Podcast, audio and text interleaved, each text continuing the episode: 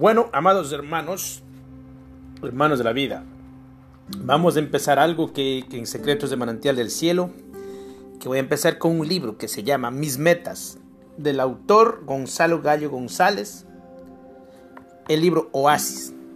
Quiero amarte sin absorberte, apreciarte sin juzgarte, unirme a ti sin esclavizarte. Quiero invitarte sin exigirte, dejarte sin sentirme culpable, criticarte sin herirte y, y, ayudarte sin menospreciarte. Si puedes hacer lo mismo por mí, entonces nos habremos conocido mutuamente y podremos beneficiarnos recíprocamente. Virginia Satir.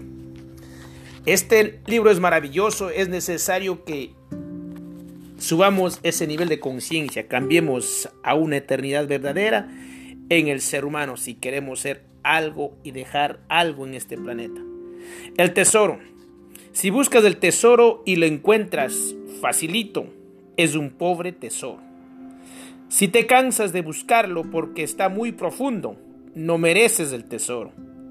Si lo buscas con amor y sacrificio, tu esfuerzo es oro, aunque no encuentres el tesoro. Gonzalo Arango.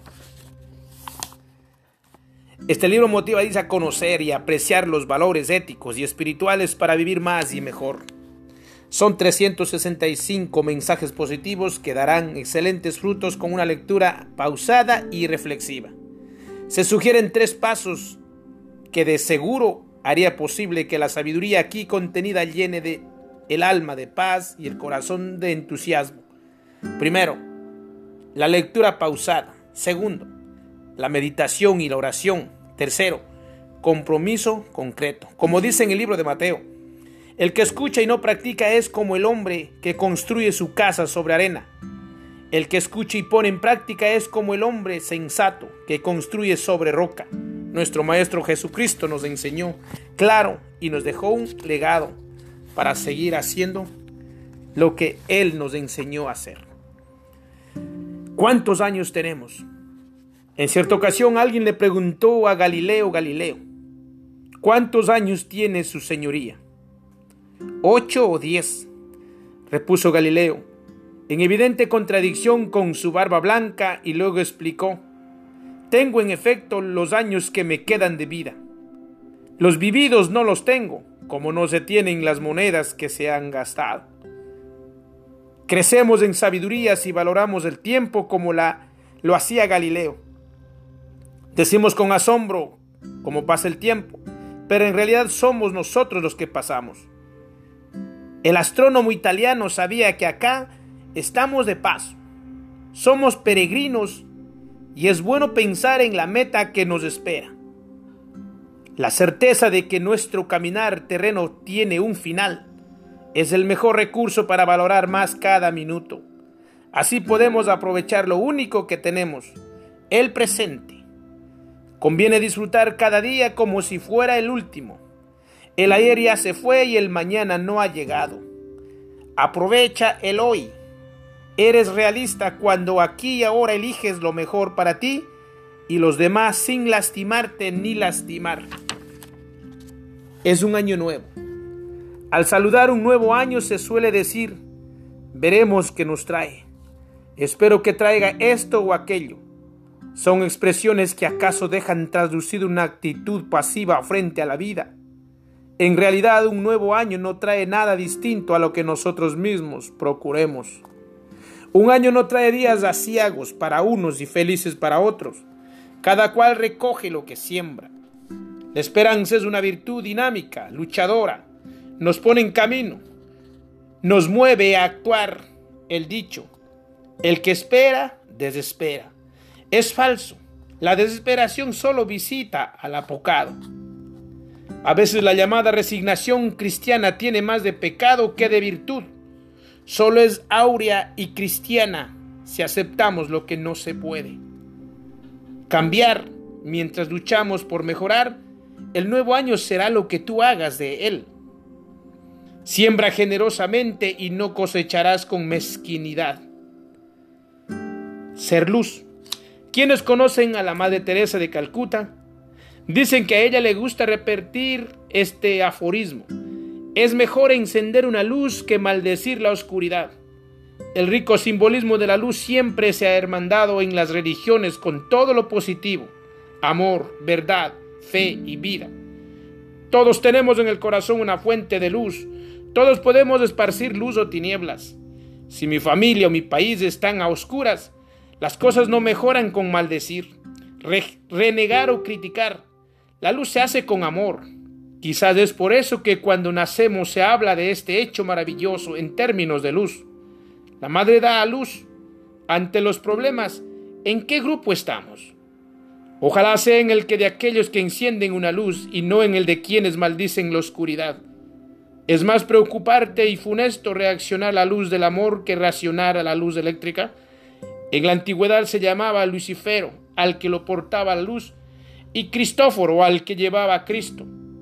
Es lo mismo porque Cristo es luz Esfuérzate por iluminar a muchos con el amor, la justicia y la verdad. Es un juego en la vida. En los Juegos Olímpicos no ganan las personas que tienen buena suerte, sino las que tienen buen entrenamiento y buena disciplina. Algunos atletas excusan su fracaso diciendo que no corrieron con suerte, buena manera de lavarse las manos. Las personas triunfadoras no deben su éxito al destino, menos a talismanes o amuletos. Las victorias se alcanzan con entusiasmo, dedicación, esfuerzo y mente positiva. En el juego de la vida podemos ganar medallas de oro, plata y bronce al pensar y actuar con fe, esperanza y amor. Cada uno traza su propio destino. A toda persona se le puede decir tú eres el resultado de ti mismo. La que algunos llaman buena suerte no son más que altas dosis de fe en uno mismo, en Dios y en los demás.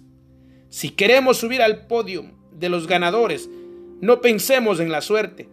Forjemos nuestro destino con fe, esperanza y amor. Es la generosidad, moneda que está en la mano. Quizás se deba guardar la monedita del alma. Se pierde si no se da. Versos de Antonio Machado, el mismo poeta de Cantares, musicalizada por John Manuel Serrat. Machado es un poeta que siempre tuvo un horizonte abierto en su poesía para el espíritu. Escribía con el corazón. Las personas espirituales dejan huellas de bondad. Saben que la riqueza no es para guardarla, sino para compartirla. Los seres humanos somos felices si vivimos para darnos y dar, no solo para recibir. Ya lo decía Jesucristo, hay más alegría en dar que en recibir. La monedita del alma no es para atesorarla con egoísmo, sino para ofrecerla con generosidad. Quien sabe dar amor, recibe amor, y quien sabe ser amigo, tiene amigos. Quien da desinteresadamente experimenta que nunca da sin recibir. Es feliz quien sabe compartir. Es feliz quien deja el egoísmo y se muestra generosa y solidaridad. Esto es por hoy en Secretos y Manantial del Cielo. Ocho minutos de sabiduría para el mundo.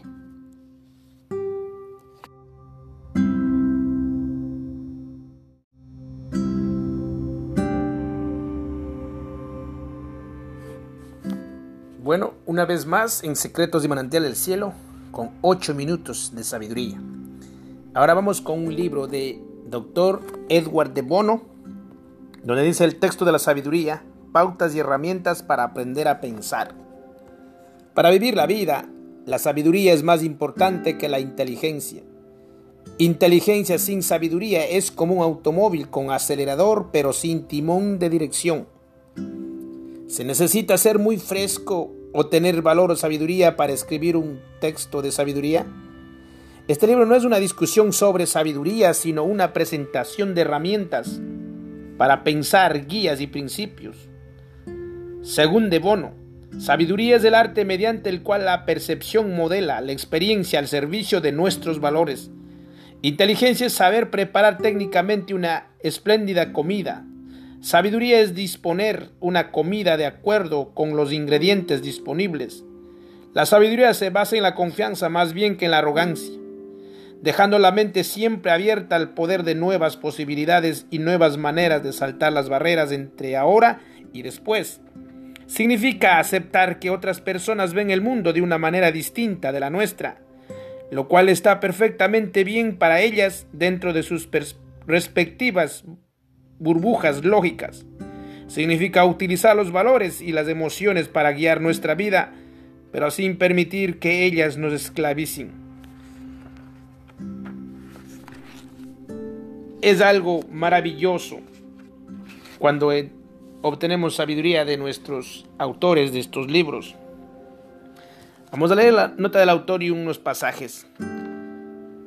La numeración de las páginas consta de dos partes, los folios corrientes y la numeración de capítulo, de modo que 624 significa la sexta página de una sección que tiene 24 páginas. Las secciones van numeradas para facilitar las reminiscencias. El claro entre secciones indica con una línea, si es grande, la línea es más larga. Como los capítulos siempre empiezan en página de mano izquierda y los diagramas siempre van en página de mano derecha, a veces hay claros en el texto.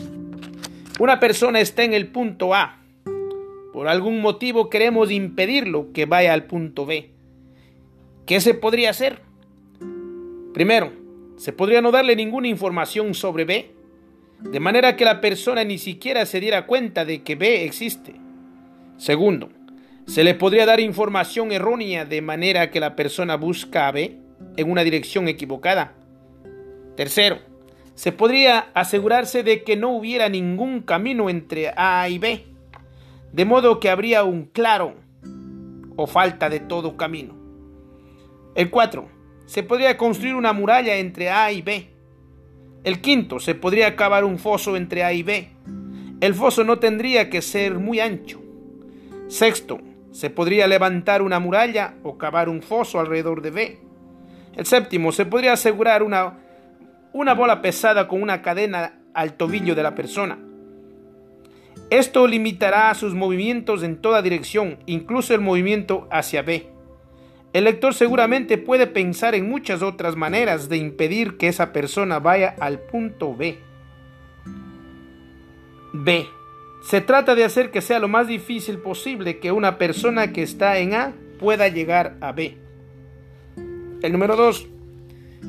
Sin duda la manera más eficaz de impedir que esa persona vaya a B es ofrecerle un camino fácil y atractivo a C. En todas las demás maneras propuestas, la persona tiene firmemente en mira el punto B y está buscando cómo llegar allá salvo el caso en que no hay absolutamente ninguna información sobre B.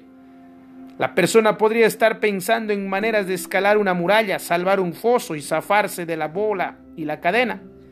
Cuando se le ofrece un camino fácil y atractivo a C, la persona se olvida de B. Ya no le interesa B ni quiere ir allá. Esta es la manera como funciona la mente. Y por eso la sabiduría es tan importante. No siempre queremos seguir el camino fácil y obvio que la mente y nuestros sentimientos nos señalan. Lo mismo sucede con la creatividad. No siempre queremos seguir el camino tradicional, fácil y obvio. El punto B, de luego el punto A y el punto C.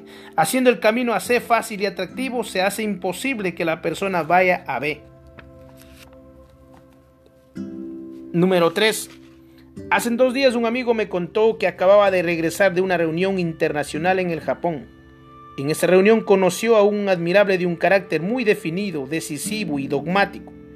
Imaginémonos a una persona que va caminando por un sendero en el campo y llega a un punto en que el sendero se bifurca. Puede ser que conozca el camino, puede leer las señales que lo indican, o puede consultar un mapa, o puede elegir continuar por el ramal que va por la dirección de su elección o escoger a la suerte. Lo que es claro es que el caminante tiene que escoger el ramal, C o el D. No puede escoger los dos al mismo tiempo. Es posible que la experiencia y la antecedentes del dogma, dogmático o almirante fueran lo mismo.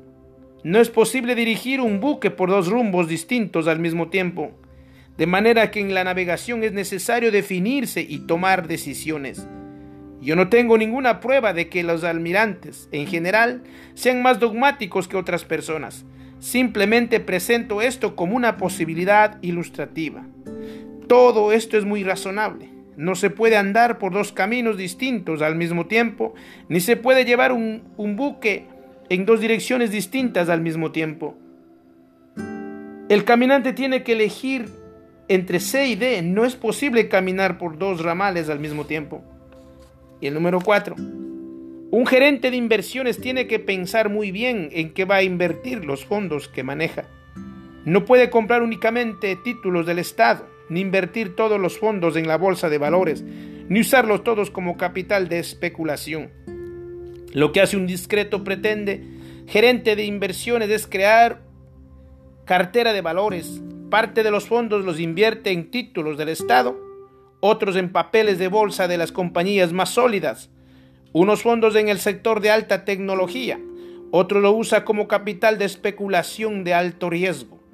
Todas estas cosas las hace al mismo tiempo. Compárese al gerente de inversiones con el almirante y con el caminante.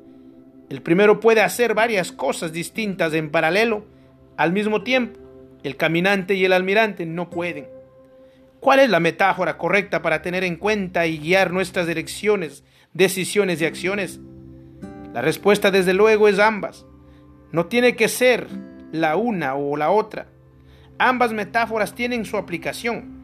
No seríamos muy sabios si solo conservaríamos una de ellas en la mente, de modo que todas las decisiones tuvieran que ser una o cosa o la otra. Tampoco sería acuerdo suponer que siempre podemos hacer todas las cosas sin tomar una decisión. La sabiduría es la que llena nuestra mente con las dos posibilidades la sabiduría tiene mucho que ver con la riqueza de la posibilidad. Sabiduría es lo que nos es lo que nos lleva de un camino del A, del B, del C y la D. Permite decir, decidir sobre la metáfora más pertinente en cada situación. En muchas culturas uno no se puede casar con más de una persona al mismo tiempo. Pero no hay razón para no seguir estrategias distintas y paralelas en marketing. Todos los huevos no tienen que estar en una misma canasta al mismo tiempo. En el modelo de cartera de valores, uno puede invertir en A, B, C y D al mismo tiempo. Compares esto con el modelo del camino. Bueno, mis amados hermanos, 8 minutos de sabiduría para la sociedad. Gracias.